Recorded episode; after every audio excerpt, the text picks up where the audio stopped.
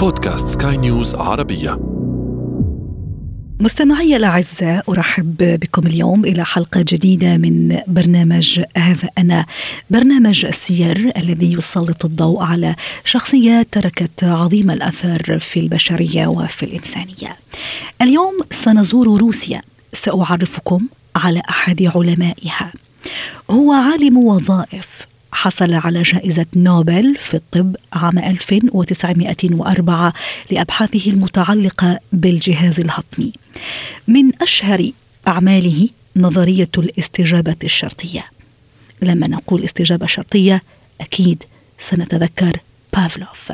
عالمنا بافلوف وشخصيتنا اليوم تصوروا هو لم يلتحق بالدراسة بشكل نظامي أو بشكل رسمي هو التحق في سن السابعة ثم انقطع عن الدراسة هل تعلمون لماذا؟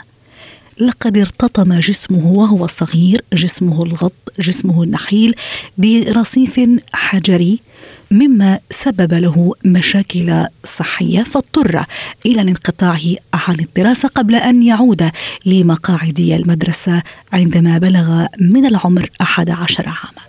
لكن هذا لم يثنه عن مواصلة تفوقه الدراسي وأبدى تفوقا كبيرا على زملائه.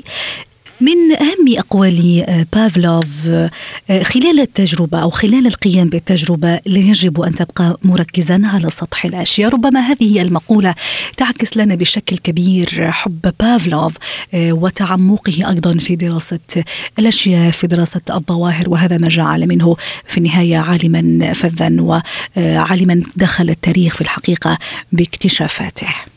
من بين الأمور التي ربما لا يعرفها الكثير عن بافلوف أنه كان في بداية شبابه مهتم بدراسة اللاهوت لكن ولعه بالعلم وبمتابعة الأبحاث العلمية جعله يهجر اللاهوت أو دراسة اللاهوت ويتجه لدراسة العلوم.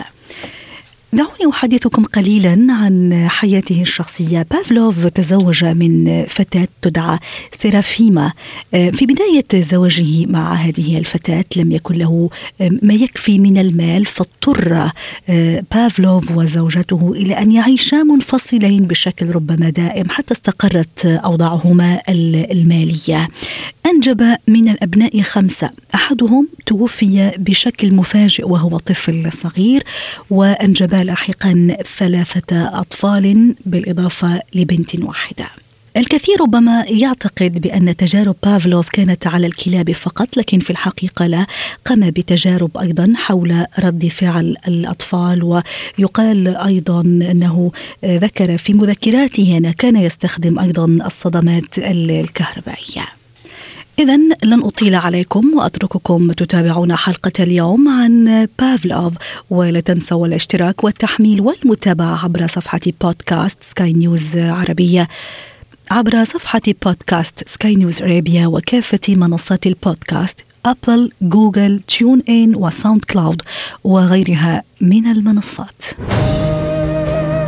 هذا أنا هذا أنا هذا أنا.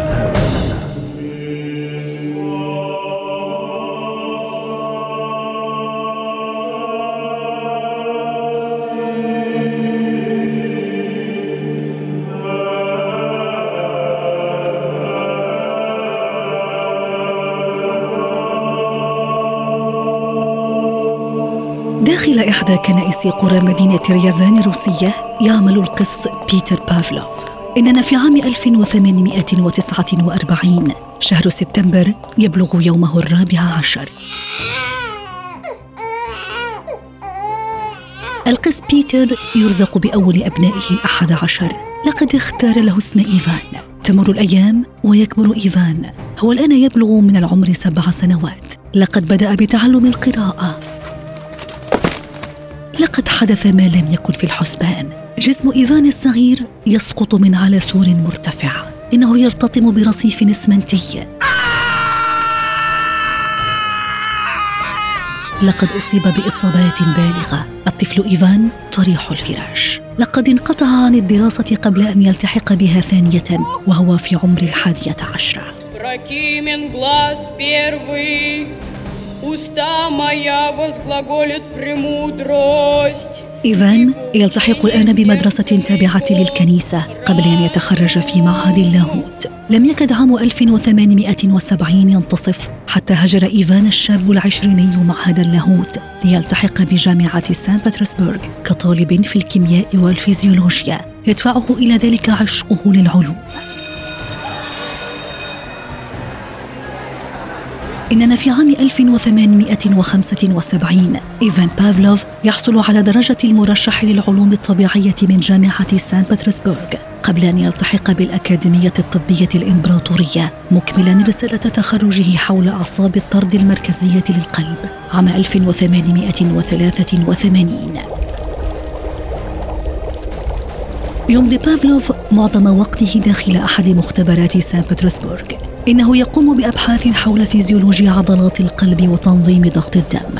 عام 1890 بافلوف يتولى مسؤولية قسم الفيزيولوجيا في المعهد الذي تم إنشاؤه حديثا للطب التجريبي. قبل أن يعين لاحقا بروفيسورا لعلم الأدوية في الأكاديمية الطبية الإمبراطورية. خلال هذه الفترة بافلوف يركز أبحاثه على النشاط الإفرازي الهضمي لدى الكلاب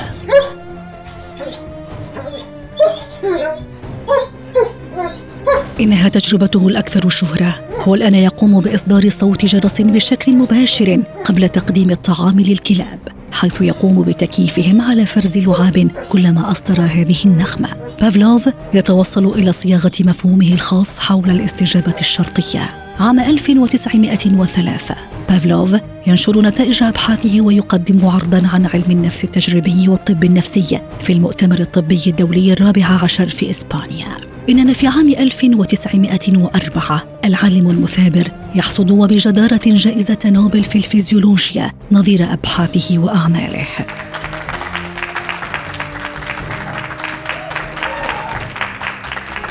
بافلوف المسكون بحب العلم يواصل حصد مزيد من الألقاب. إننا في عام 1907 لقد انتخب ليكون عضوا أكاديميا في الأكاديمية الروسية للعلوم. قبل أن يحصل على شهادة الدكتوراه الفخرية من جامعة كامبريدج عام 1912 وعلى وسام فرسان الشرف عام 1915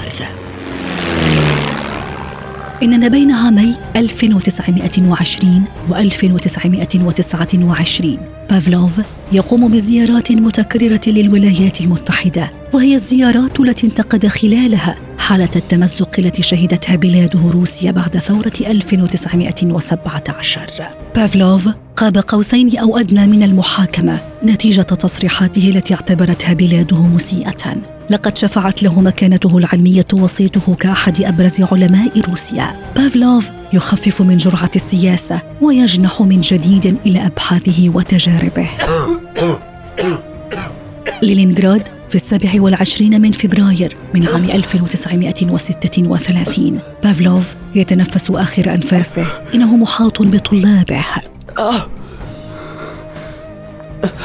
الأستاذ يطلب من طلابه أن يدونوا لحظات احتضاره الأخيرة. لقد تمكن منه الالتهاب الرئوي.